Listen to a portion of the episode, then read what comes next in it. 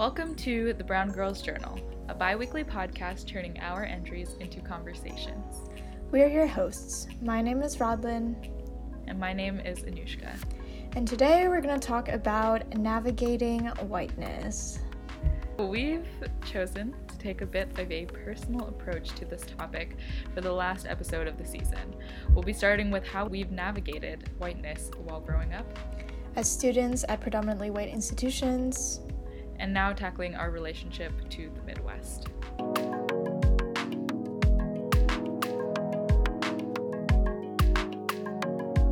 So, a little backstory as to why we chose this topic. I think it was kind of fitting um, to end the season on a note of race, considering the title of our podcast is named The Brown Girls Journal.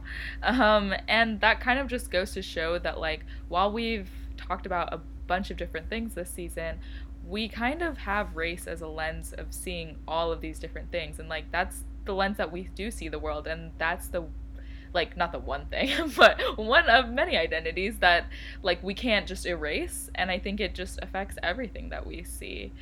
Um, on that note, Rodlyn, what's been on your mind as a brown person this summer?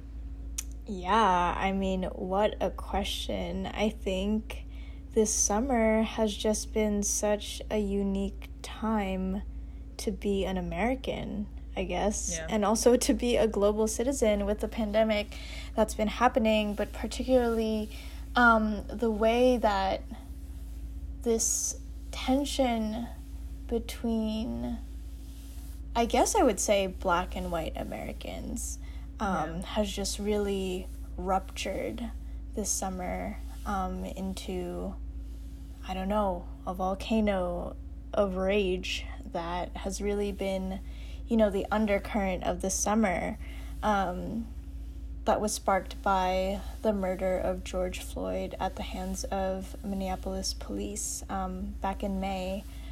And I think particularly as a brown person living in America, a lot of what I was thinking about this summer was how to use my voice in my different circles, Um, and kind of bring in more people to this movement, to the Black Lives Matter movement, and also to, you know, more social justice movements as they've sprung up this summer or gained more traction, um, especially as a Filipino American. Um, I wouldn't say we're notorious for um, not being as involved with, like, race relations in America, but I would definitely say that Filipino Americans and Filipinos have taken a backseat um, in these movements and in speaking up about these issues. So I think a lot of my focus this summer was to kind of see what I could do as a person to kind of call in a lot of people to these spaces and these conversations, and also deal with a lot of my own biases um, as a brown person living in America. Um, yeah, what about you? I'll volley over the question to you, Anushka.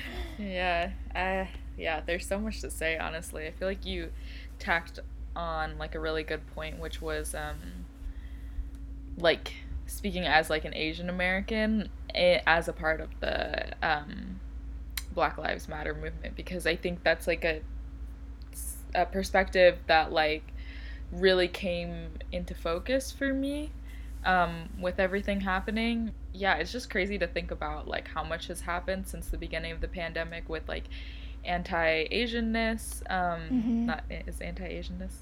Anti. I think that's a term. Yeah. Sure. Okay. um, yeah, with anti-Asian, um, just harassment, um, and.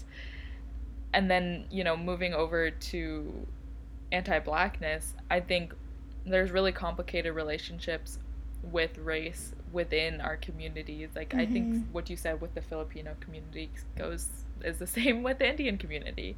Something that I really liked was being able to really verbalize everything and normalize mm-hmm. us talking about these things. Because I think, as brown people, we know a lot of the injustices, and we've like seen a lot of injustices. We know they're happening, but I think something that I learned was like really important is like being able to talk about these things like with my parents, like right. um and just with other people too, like. And I also feel like another thing, I feel really all over the place because this is like such a huge question, but another thing that I've kind of been, that's been on my mind um, as a brown person this summer is just navigating my own emotions with everything and learning how I can help best, because everything has clearly been so intense. Mm-hmm. And I think this was a, co- a question that I've always had, like, in college with my activism as well, and in trying not to burn out and stuff, but I tend to get very like emotionally invested in everything.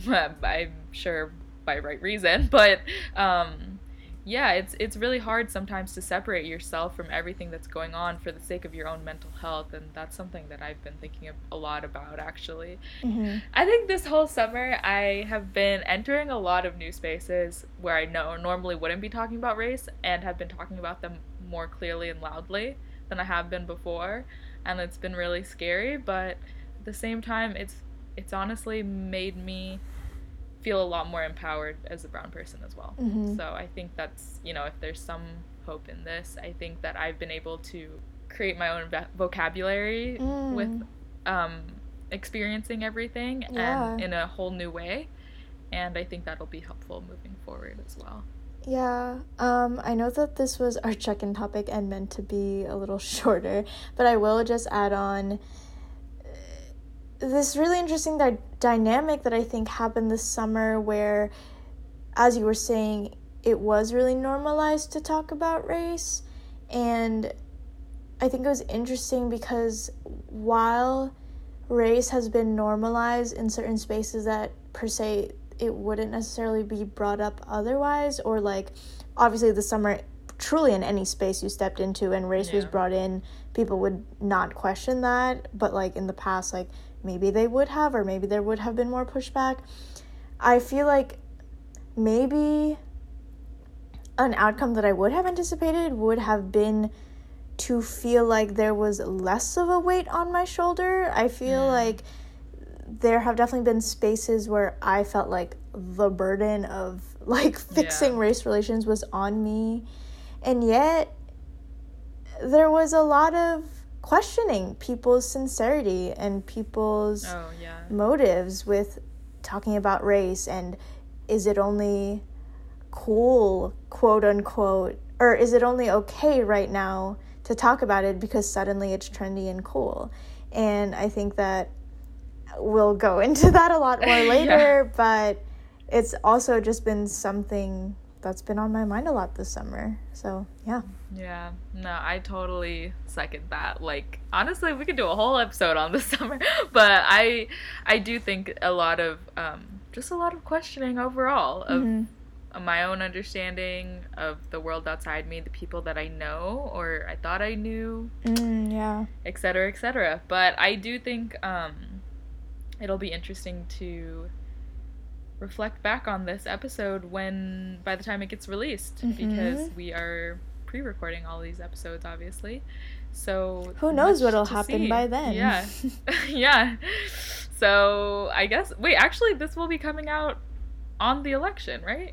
Because like happy election, y'all. Yeah, so I hope everyone voted. Yeah, I hope you mailed your ballots in a few weeks in advance. Yeah. Well, interesting. We shall see how things develop. Yeah, but and how the tide turns in the next four years. Hopefully, there is a turning that occurs.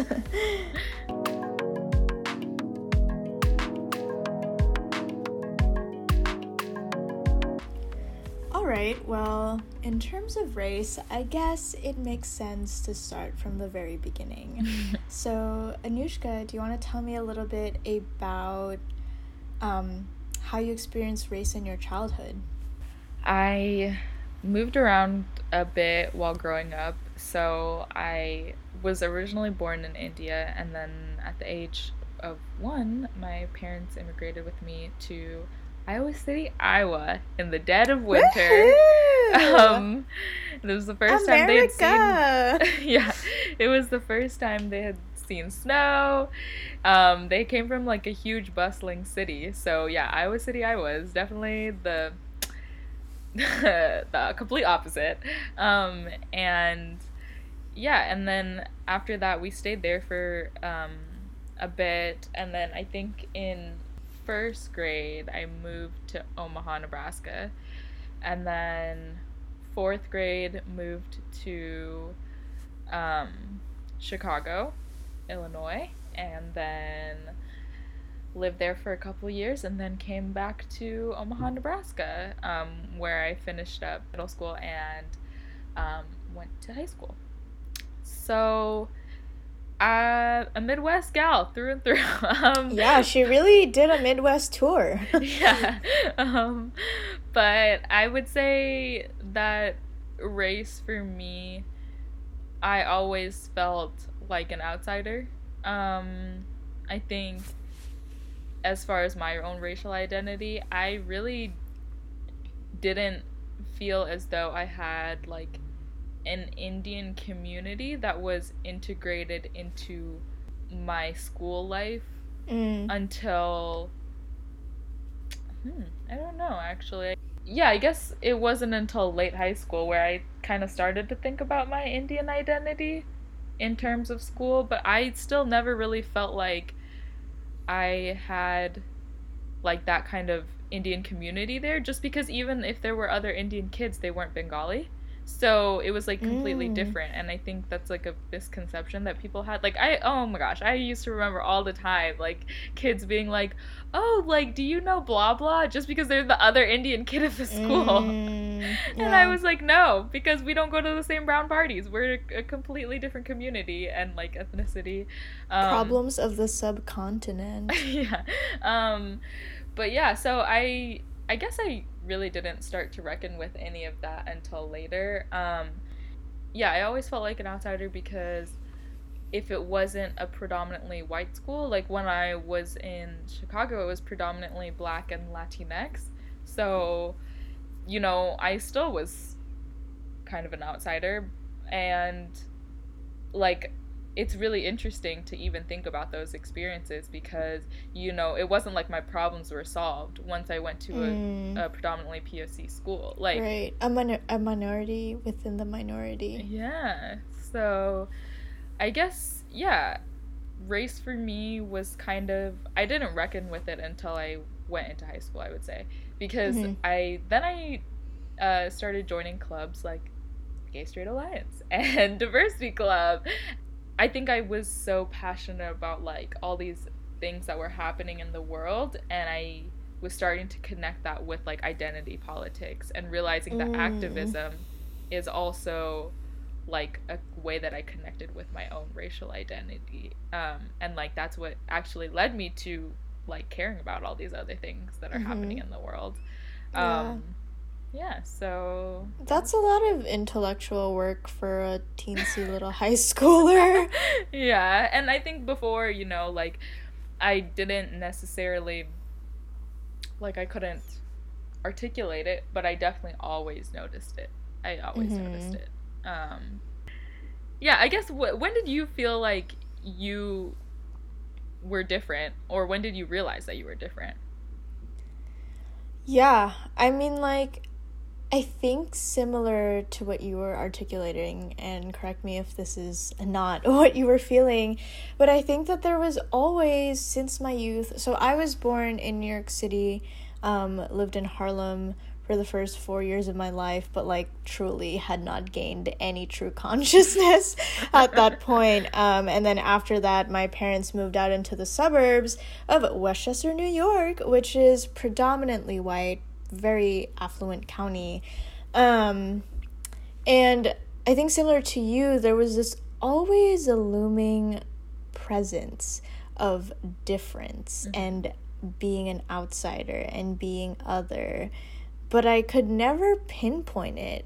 And genuinely, I didn't even come to terms with the fact that it was race until, like, college. And, like, not even until halfway through college, I would say. Um, and I think that it was because of this indoctrination into whiteness that I was, this track that I was started on um, from such a young age. Um, in kindergarten, I was put into E S L courses. Um, kids made fun of what my grandpa would pack me um, for lunch. If any Filipinos are listening, pandesal for the win. Um, but I think that because I was kind of sold this ideology of whiteness so early on in my life, and I was able to enact it pretty well, I would say, um, for the entirety of my life. Um, I think that it, I couldn't pinpoint the fact that it was my race that was setting me apart because I had internalized all of this whiteness. Mm.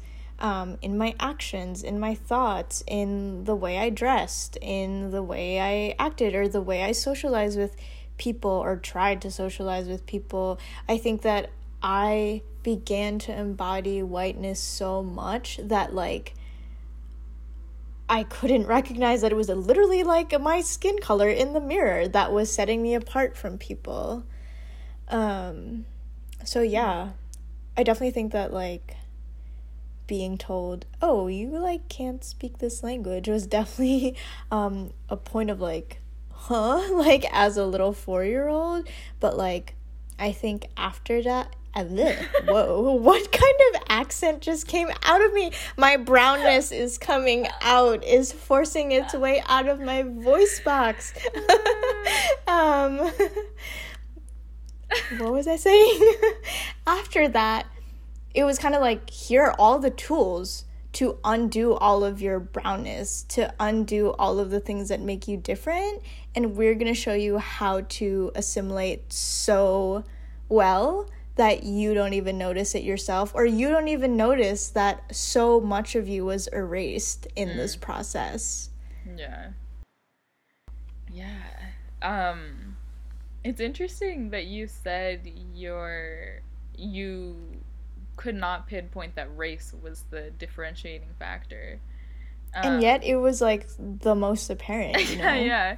Um, and I actually find that really interesting because I think I always knew that it was race. I just mm. didn't know what to do with that information. Mm. Um, because I was quite, like, like, I remember very distinctly being, like, thinking about my skin tone in comparison to other people. Oh, yeah. Um, and, like, even just, like, I think this just goes on to, like, talk about, like, you know, beauty standards and, like, trying to assimilate. Like, you were saying, like, you embodying whiteness. Like, me thinking about, like, the texture of my hair and how it was so frizzy. Mm. And, like, you know, why couldn't it just look like other girls' hair? Right. Um, why am I not blonde? Right. And then, weirdly, when I was in Chicago, like, why didn't I look like these other P O C kids? No like, way. And, right. And it's so crazy, too, because, like, I do think, you know, we think about beauty standards in a very, like, oh, white, blonde, kind of, like, mm-hmm. Western, like, um... archetype, but it is so interesting that, like, actually what you're surrounded by really does influence, like, how you see yourself and, like, what's absolutely, like, cool or, like, what is um acceptable. Um right. And I think that there are so many manifestations of those racial differences, like, right like right now we we're just talking about beauty standards, and, like, maybe as a teen I was like, why don't I look like all these other girls? Maybe I'm just ugly. And it's like, no, actually, like, you've been handed, like, European white beauty standards right. that you literally were not born with. You are not ugly, yeah. you know? So, like, I feel like because there are so many different facets and so many different manifestations, it all boils down to race. But maybe right. that's why I was having so much trouble pinpointing it. Yeah, no, definitely. Um, because I think maybe the reason why that was the case was because, I don't know if you experienced this, but I definitely always tried to put the blame on myself. Like, I never mm. thought it was something outside of my control. Like, I always mm. thought that I was doing something wrong. I was right. just weirdo who wasn't fitting in. Like, it yeah. had nothing to do with, like, and that's the whole point of, like, race kind of being, like, an external force that, like, you mm. can't control that. Like, right. and that's just how people are gonna see you, but like you can't control that. And I couldn't really grapple with that. Like I literally mm-hmm. was like, what can I do better? Like right. tell me. You're like, maybe if I straightened my hair and also wore all these same brands as all these other literally. girls and begged my mom for Uggs as I cry in the kitchen be- until she says yes, like maybe then like all the boys will like me and all the girls will want to be my friend. Very specific anecdote there. There's a lot of trauma around Ugg boots there. um, yeah, I guess we can talk about, like, our families maybe a little more. Yeah. And how that played into um, Totes. this whole thing. I think that there are a bunch of factors that come into play here. But my family never really had, like, discussions about race. Um... Or if they did have them, they were more of like coming from a defeatist standpoint mm.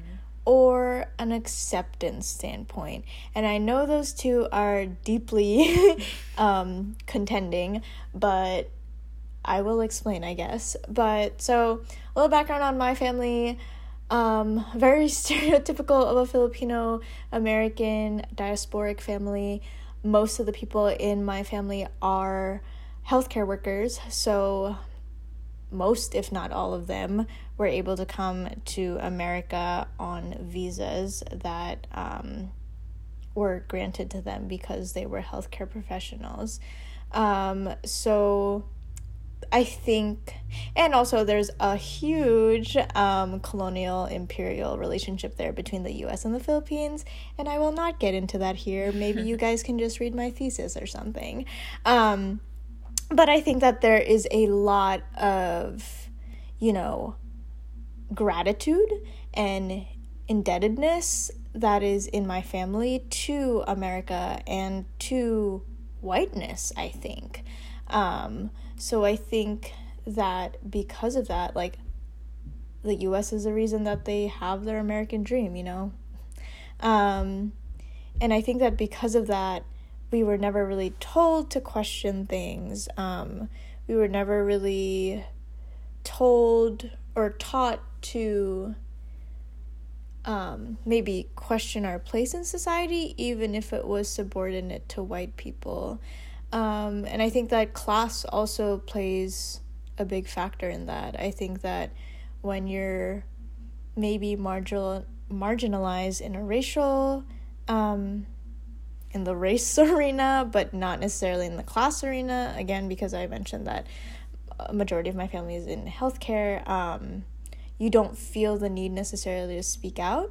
So I think that my family in particular really, not plays into, but enacts the model minority myth.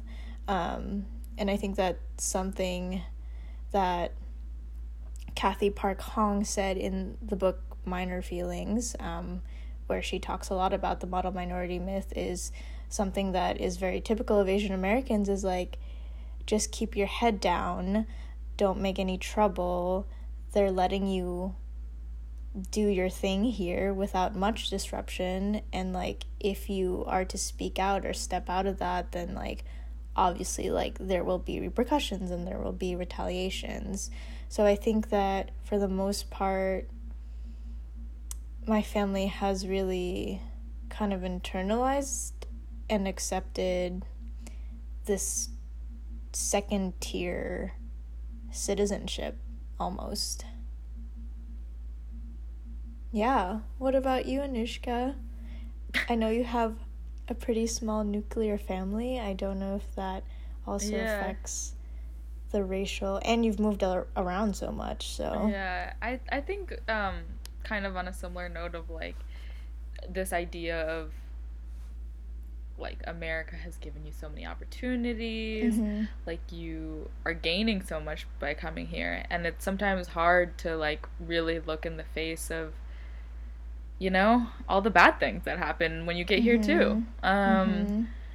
And I will say, like, I, yeah, it's just me and my parents. That's who I've grown up with. I don't have any siblings. So I've always been very close to my parents. So I think I've been privy to, like, some conversations that maybe, like, wouldn't normally be trusted to a child. Not to say that they, like, mm. you know, were, like, inappropriate, but, like, for my age. But I think they've just always trusted me with, like, kind of having heavier conversations, or even just more so, like, yeah, more, um, like, nuanced mature and intellectual, yeah, mature mature conversations. Um but I don't know, like, I think something that I always think about is how my parents are also kind of outsiders in their own communities, like, mm. I I kind of think of them like that. um I don't know if they would say that themselves, but they're like, what are you talking about?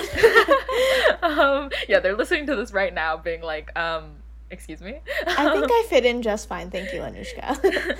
No, I, I think um, maybe less outsiders and more rebellious. Uh, mm, or rebe- yeah, rebels. Yeah, they're pretty, like, rad.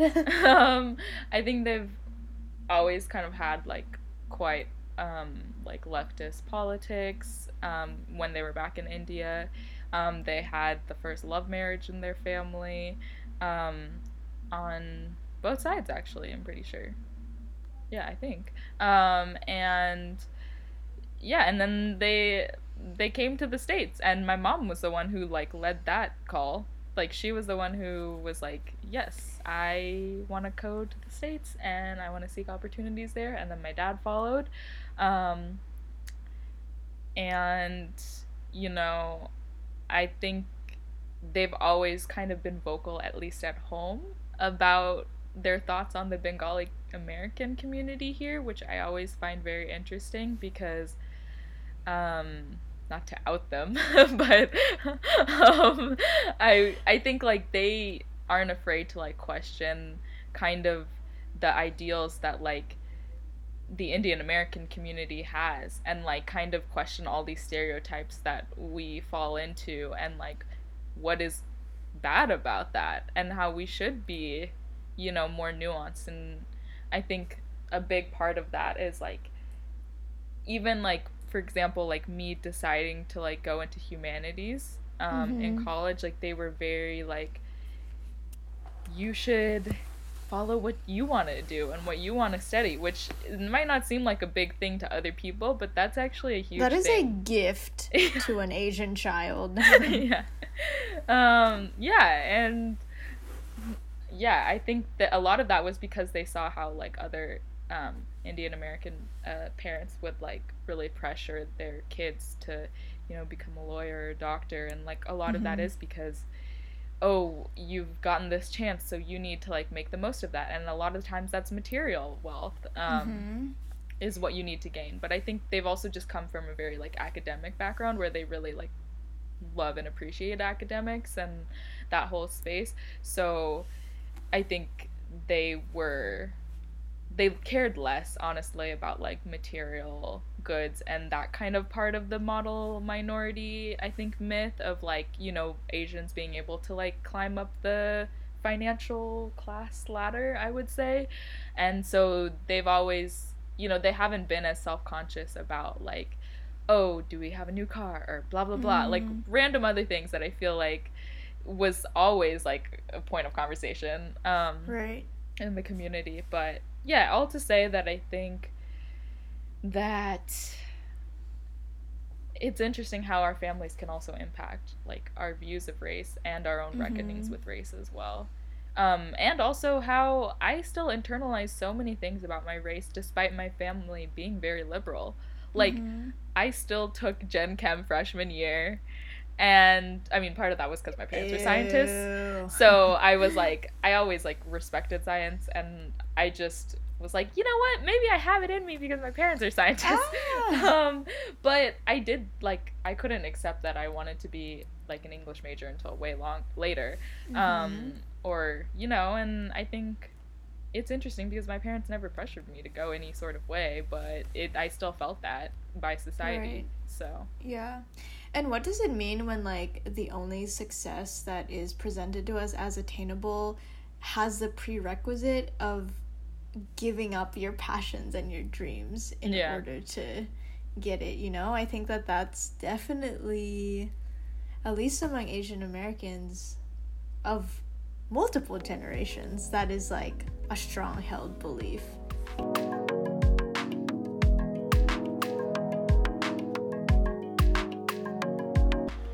Okay, I guess that leads us into the next section, which is all about race and college. How did your relationship with race change when you got to college, Rodlyn? Yeah, um, the short answer is a lot. The long answer is much longer. Um, I went to a P W I in a predominantly Black city, which is a very interesting dynamic, I would say. Mm. Um, but not a space that I was unused to. Um, and I think that because of that, I was not able to, again, pinpoint this feeling of unbelonging until much later. Um, I think that, as I mentioned before, my racial reckoning really didn't happen until halfway through college, and I think that, to be honest, it didn't really happen until after we got back from abroad. Um, and just as a refresher, or for anyone tuning in to this episode without having listened to the past ones, um, Anushka and I studied abroad in Denmark, um, so up there, up north in Scandinavia, where everyone is white. Um, and I don't know if maybe it took that very extreme setting of no. Denmark and of whiteness being a tool of othering, but also a lot of other things like making us other, like we were American in a European country and we didn't speak the language, yada, yada, yada. And I think that maybe it was the fact that it was such a stark difference that really accelerated my thinking about race and my thinking about my positionality and all those kinds of things. Um, so I would say that in college, again, I had that feeling of like, why am I not connecting with all these friends that I quote-unquote have, like, or I guess quote-unquote mm-hmm. friends that I have, like, why am I not, why is there something, like, missing there? And it was after I got back from abroad that I purposely started to seek spaces of color mm. on campus to jump into and belong to. Um, particularly, I joined Mosaic, which is, um, the Women of Color Initiative on campus. Shout out to all my Mosaic sisters. Um, and really kind of started those conversations about race outside of the classroom and kind of questioning it. But I think that the thing in college that I struggled with the most was being a woman of color and having the desire directed at me be from majority white men. Um, mm. This notion of like fetishization was always in my mind, even though I have historically only dated white guys. Um, we can unpack that in a later episode, but um, so much to talk about. So much. We are only grazing the tip of the iceberg. Um, but yeah, I think that was the most salient facet of my life that I was thinking about race and me as a racial being. And now I'm just saying academic words, and I'm so sorry, everyone. Race, college, you go. uh, yeah, I think it's no secret that, like, the university is a radicalizing space, mm-hmm. and that's probably why so many people of color experience that when they come onto campus. And they're also away from their homes for the first time, mm-hmm. potentially, and away from their families, maybe, um, and, like, kind of, like, that whole life that they had before coming to college, because mm-hmm. you know, you think of college as like, oh, you can totally start to explore yourself in ways that you might not have been able to when you were like at home. Um, and I think something that really stuck out to me was seeing a lot of cultural orgs, mm.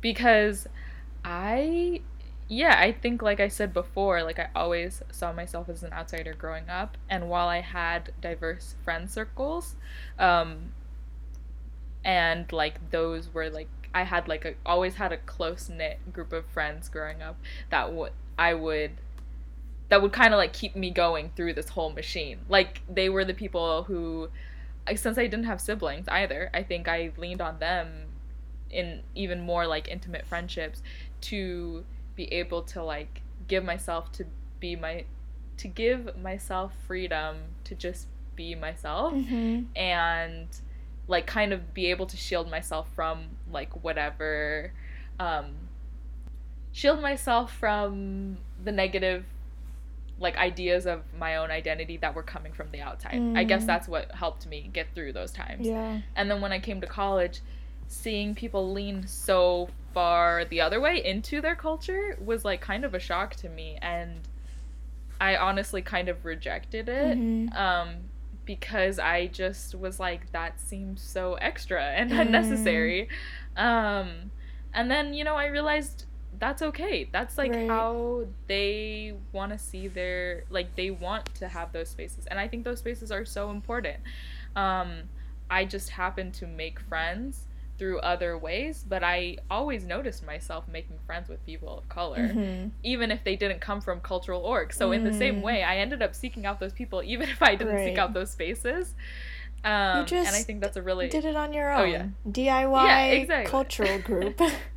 Yeah, and I think like that's okay too. Like I think we all just come at things from a different angle, and that is perfectly fine. Mm. I think I was actually going more through like a political mm. activist sort of like reckoning when I was in college, because that was the first time I was able to see like, okay, how can I actually put these ideas that I learned in high school of like these concepts of diversity and inclusion, but now how can I see them actually play out um in real time, mm-hmm. and like kind of make a difference on my own, and like what does that even look like. Um so yeah, I I would say probably the height of that was during my sophomore year, right before I went abroad. Mm. Um and that was probably because of the twenty sixteen election, mm-hmm. um and also, you know, being in a sorority and then dropping that sorority, mm. and just and then also, you know, from the transition of being a freshman to a sophomore, we basically had a separate uh like area on campus where all the freshmen lived, and then like, you know, kind of being integrated into the rest of the campus for the first time, I was like, wow, like maybe the communities I had freshman year were kind of man-made in a weird way by like the university, in the sense of like you were taught that this was this community mm-hmm. that you had, but then the reality is, you know, you kind of have to fend for yourself. Right. After you get, like, the comforts of being a freshman and really being pampered and having your own dining hall mm-hmm. and all these things. And then you're like, wait, I now it's harder for me to see my friends. We're all over campus. And I think a lot of these sounds things kind of sound pretentious now, considering like kids can't even go to campus a lot now because of the pandemic, um or they're being forced to choose um and risk their lives. But at the time, it was definitely like a lot of thinking about like, what do what do I want in friendships, mm. and um yeah like I guess yeah what do I want in friendships, and who are the people I want to surround myself with. Yeah, I feel like uh, this could also be a total other episode, but I feel like there are so many worlds curated and handed to you at university, and sometimes even on like false lines of commonality. Like, you're all freshmen, be friends. And like everyone's like scared shitless, and they're like, okay, I'll be friends with anyone. And I think that college is like that really special time to like like you said, distill your values and distill what it is, what facets of yourself you want to, you know, be at the forefront of all of your friendships. Um, and I think that it's really interesting what you said about, you know, people who really either dive headfirst into cultural orgs and right. people who back out, and like why those dynamics exist. And I think that it's really interesting because also, as I said, why do I keep I keep focusing on this notion of like the breakdown of the nuclear family, but like that's also what college is. Like you're not in this family mm-hmm. unit where like this culture is binding you together. And I feel like, at least for me in my hometown, all I did my whole life was trying to undo the culture of my family, you know, like there was an invisible line when I stepped into my house and when I stepped out of my house, the language that I spoke, the food that I ate, the way that I acted, you know? Um, and I think that without that kind of invisible line, you kind of, and without having to perform either like, I'm American, or like, I'm Filipino, or like, whatever, um, you kind of then are able to distill like, who am I, without having to act? Um, yeah, exactly. Which is also really nuanced as well, because so many people are also enacting different identities on college campuses that are so different than their home lives. Right. Yeah, I think that's so true, actually, because, you know, I'm, this episode is making me realize, like, how important, like, the Bengali part of mm-hmm. my Indian identity really is, and like that was kind of like the dividing line of why I maybe couldn't reckon with my racial identity quicker, because I really didn't see myself in any kind of Indian like representation mm. if it was at school or like on screen or really anywhere. Like I just felt like I was still an outsider, because even if like, I even remember thinking, like, on, like, how excited I was when, um, the, uh, Indian cultural org on campus, um, had a Durga Puja, and I was like, wow, this was, like, one of my favorite holidays at home that I totally missed, but I didn't even realize, like, how much I missed it, mm-hmm. and I also didn't even realize that there were other people who celebrated it in the same way, and, like, or, like, in different ways, and I think a lot of that is because, like, you know, I, there were, there were a lot of, like, South Indians, mm. like, that I would see at school, or, like, I, I don't want to say there were a lot, but, but if there were other Indians at school, they would probably be South Indians, most likely, and so I just felt like their culture was so different mm. that I didn't really even feel a part of that either, and that's kind of what I expected in college as well, and that's kind of why I avoided it at first, because I was like, well, how am I supposed to relate on the basis of being Indian right. if they're not even the same type of Indian? Mm-hmm. um yeah I don't know, it's really interesting, like, piecing it all apart, because I do think, like, it's a lot more nuanced than people think. Mm-hmm. And even, like, thinking of India as a subcontinent and as, like, a monolith, like, that's so right. I think is the general outsider perception. Um, yeah. But also that gives me a lot of um, Never Have I Ever vibes. So if you guys want to check it out on Netflix, it's a Mindy Kaling's new comedy series. Um, yeah, if you haven't already seen that, I don't know what y'all yeah, what doing. Have you been doing? I guess, like, protesting in the streets, so. uh, I'll give you Yeah, that. The two facets of the summer. Um... Yeah, I mean, for me, I think, again, there was this huge reckoning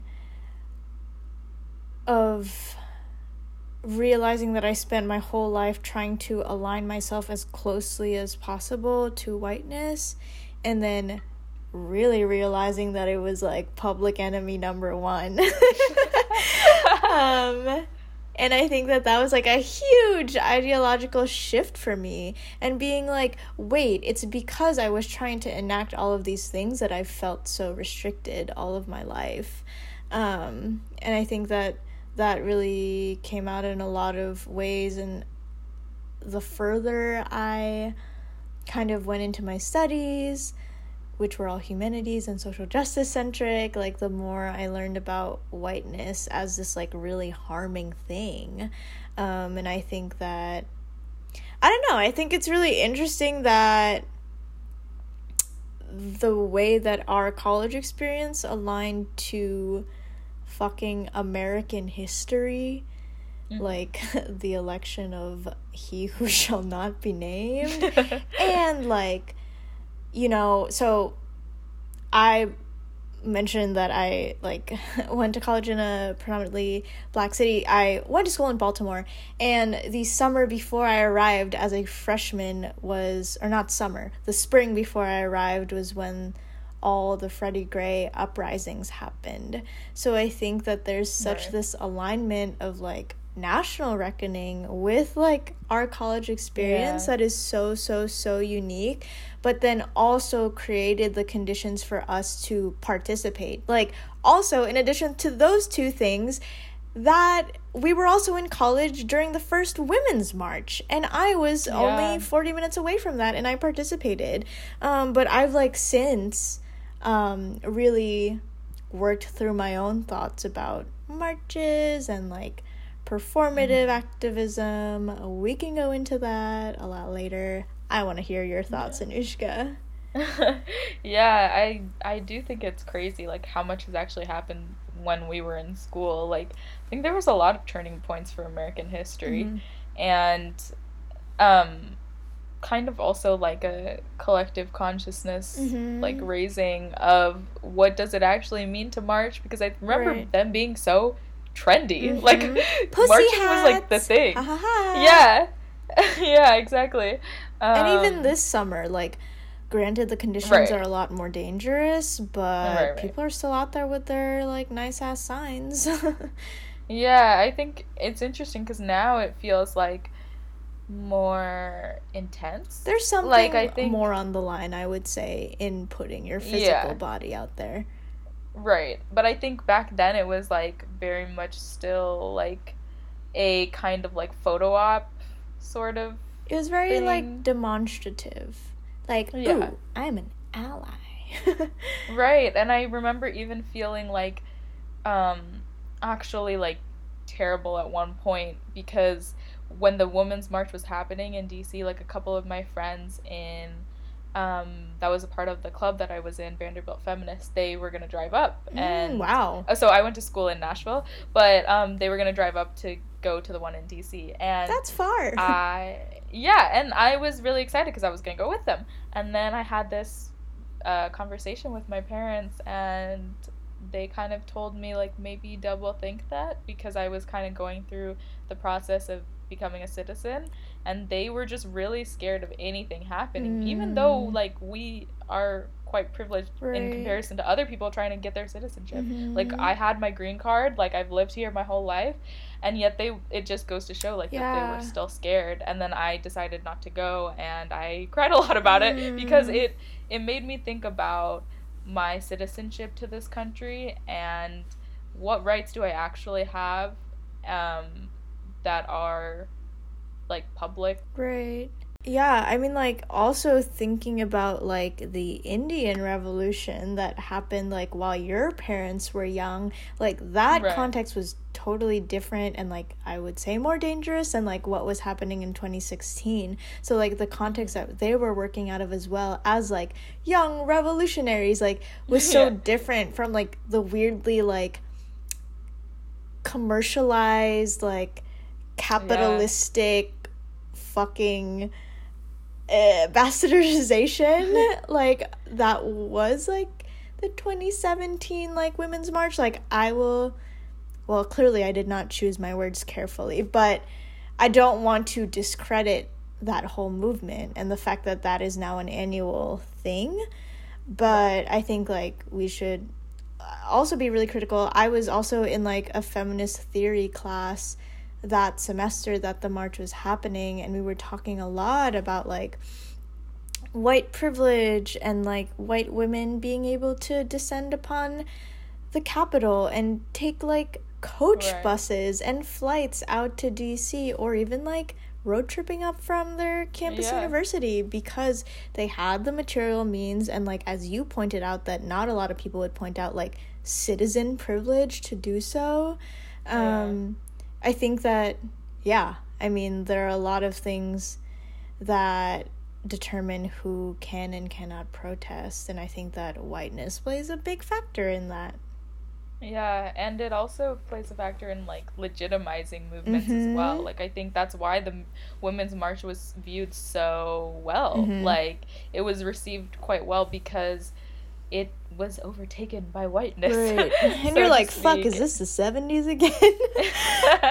um, I, yeah, and I don't know. Like, I think it's it's crazy. Like, it definitely really affected me at the time because I didn't even end up going to the Nashville March, uh, Women's mm. March, which was really sad. I just felt, like, so disheartened by it all, mm, I think. Interesting.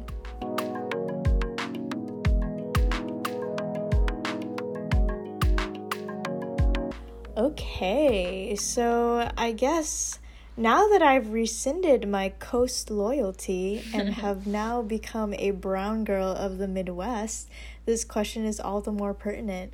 Um, but how has living in the Midwest kind of shaped your experience with race? Um, yeah, that's a big question. um, but I think overall, like, I will say I've really appreciated being able to move around a lot growing up. Like, mm. I think at the time it was very hard, obviously. Um, but it's become a huge part of my identity and why I think I'm able to, like, adapt easier and just, like, be able to, like, lean into new perspectives easier because, like, being able to experience the Midwest in so many different ways has made me see the Midwest in a much more nuanced light mm. than I think a lot of people do, especially from a racial lens. Um, mm.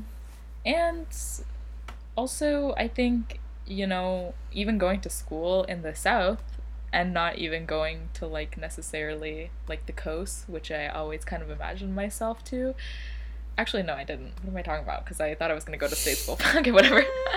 I think I always imagined eventually going to the coast, you know?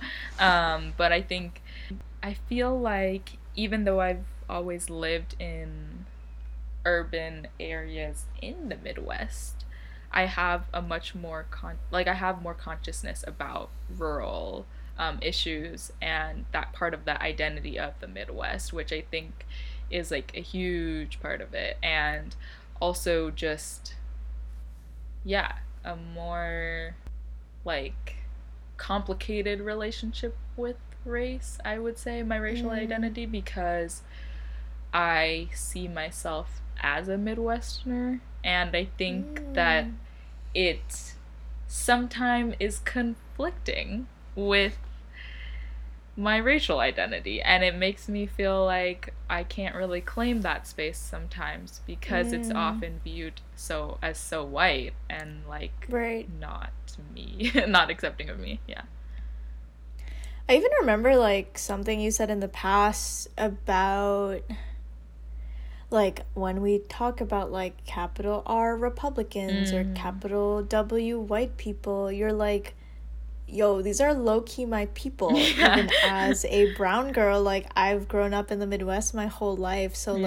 like, there are emotional ties there, right. and there are, like, other kind of ties there that that yeah complicate and add nuance to your perspectives on race, yeah. which are super healthy and good. Yeah, I think. No, definitely, like, I think that that became so salient during the twenty sixteen election, like, mm-hmm. especially dealing with it on campus, because I think, it's, oh man, people were so quick to just say anything, really, and I, it was actually the first time that I was like, wow, liberal spaces aren't where it's at right now. Like, I think, especially white liberal spaces, I would say, um, more so, um, but yeah, I think they were so quick to put, like, urban versus rural into, like, these boxes, mm, and I was mm. like, that's not really how this works, like, and, like, it's just so much more complicated than that, and I think it just goes back to, like,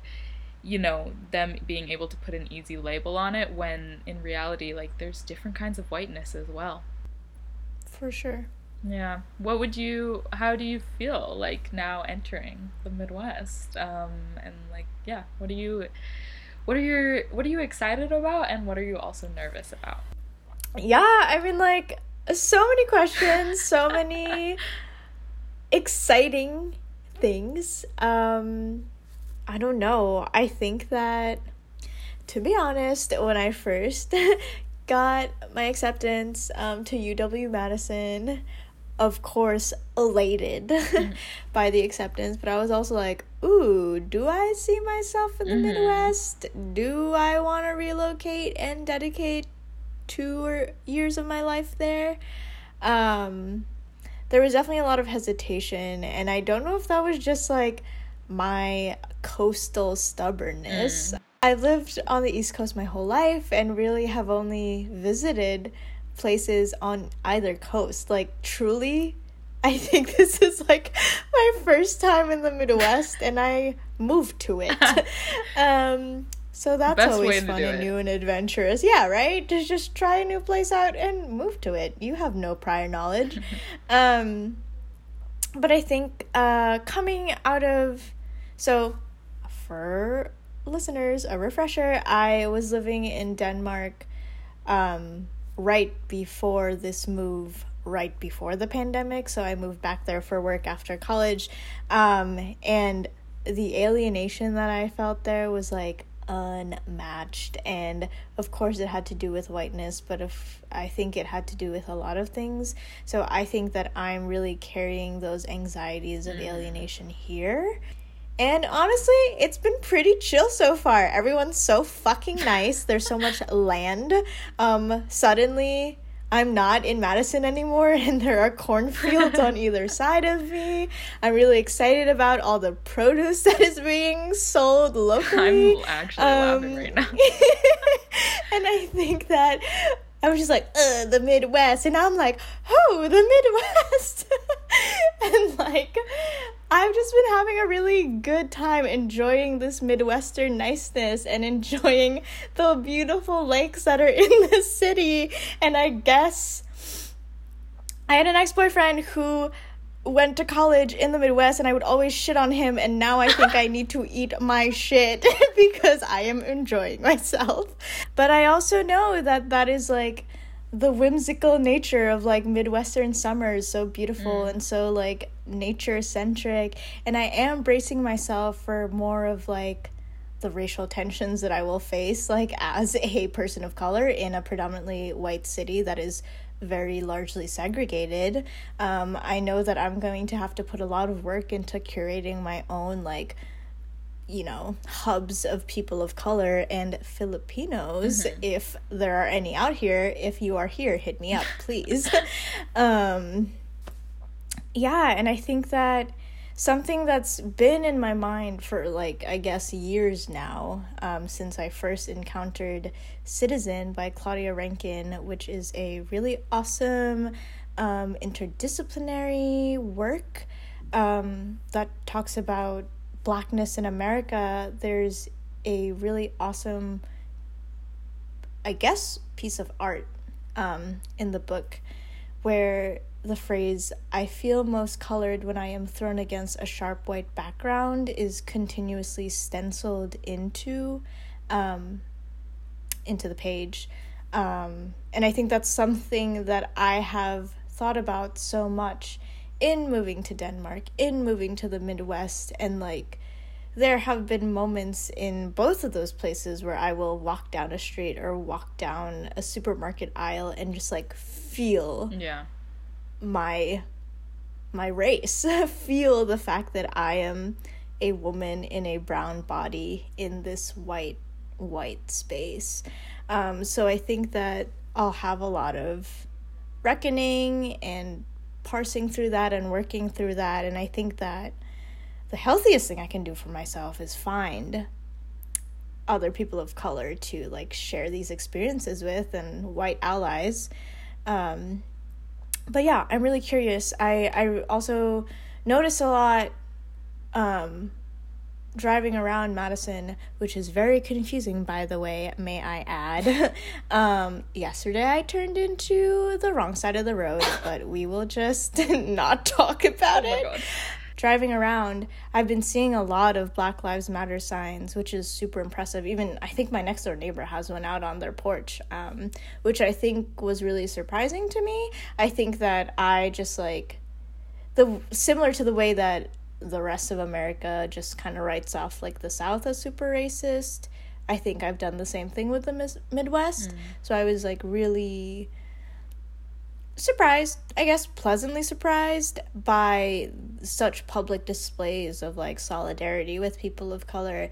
But again, within the context of this summer, that's not something that is unusual to see, but I'd be curious to see when those signs start coming down, you know, when it stops being trendy to say that you're in support of Black lives.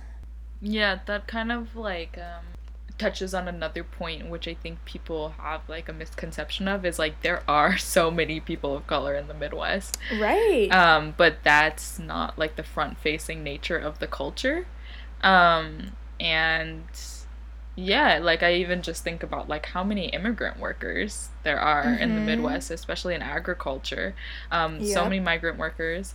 Um And they're, like, the backbone of an industry that is mm-hmm. largely owned and operated by white right. uh, corporations and people. Mm-hmm. So it's a lot to think about. And um, I thought about that a lot with uh, COVID, especially because of um, meatpacking, especially, has been such a huge, like, I don't know, it's just scary to think about, like, how many workers got infected um, and have mm-hmm. died.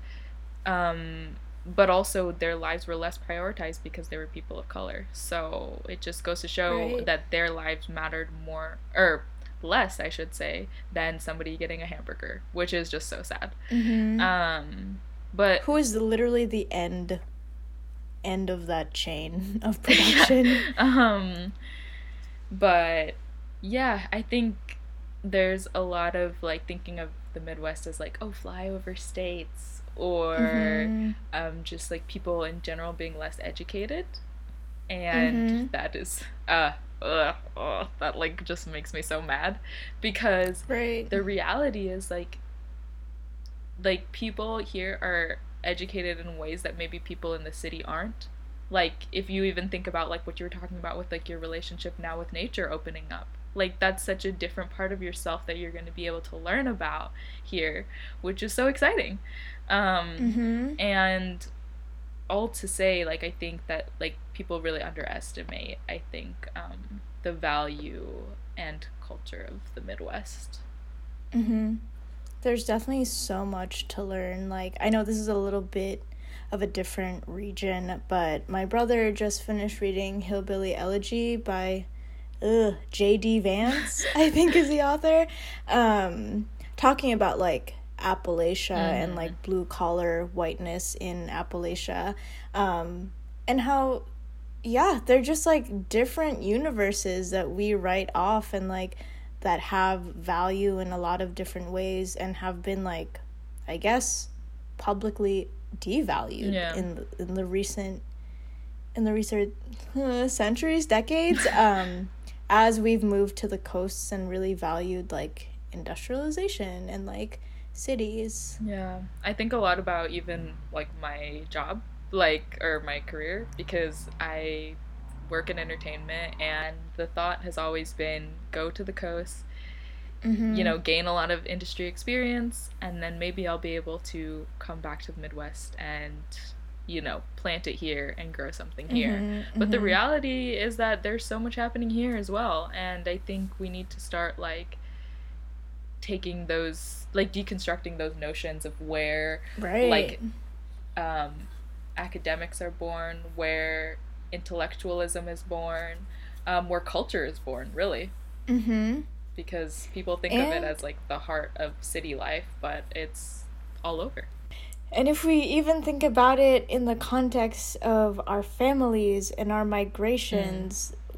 it's the same exact notion of you must leave where you came from because there are no opportunities yeah. there, and you must seek it elsewhere in order to bring it back, or just stay wherever right. that is and build a life there, you know? I think that, yeah, there are a lot of conversations about that, especially with, like, Um, Filipinx, like, diasporic academia versus, like, academia in the Philippines, and like what you were just saying with Midwestern versus coastal coastal opportunities, I would say. Yeah.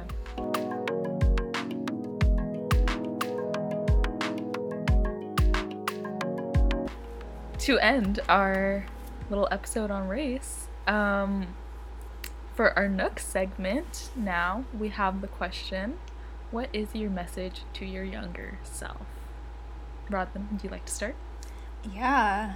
Um, I think in the context, there are many things that I would like to tell my younger self, but I think in the context of our conversations today, I would tell her, oh, little brown girl, all the things that make you you, there's nowhere that you are going to ever be able to hide it and shove it down.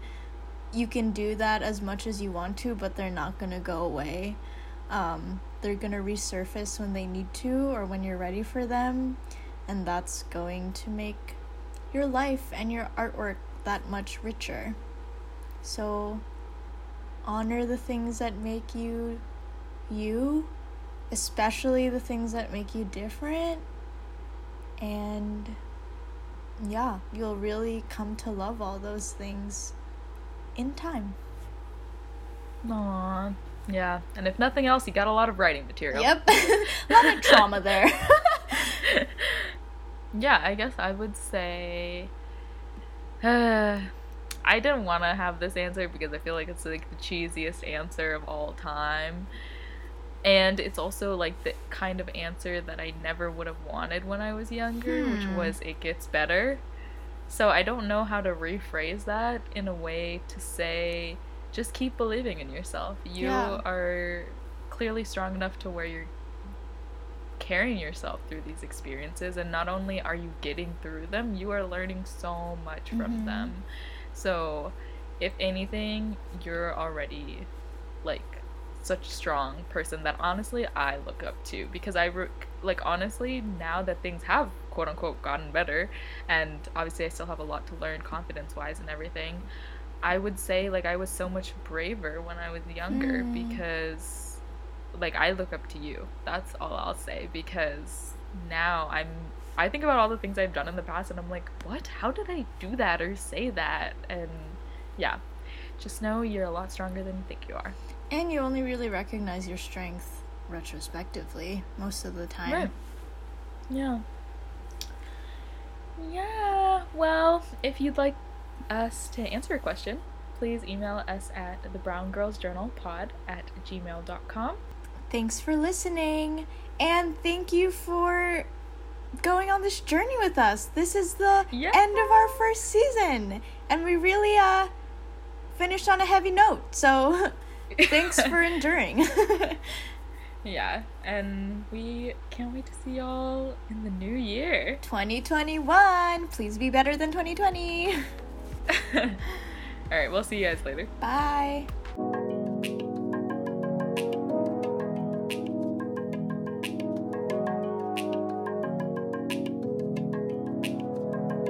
This podcast was written and produced by Rodlyn Mae Banting and Anushka Dar. Audio edited by Anushka Dar and marketing done by Rodlyn Mae Banting.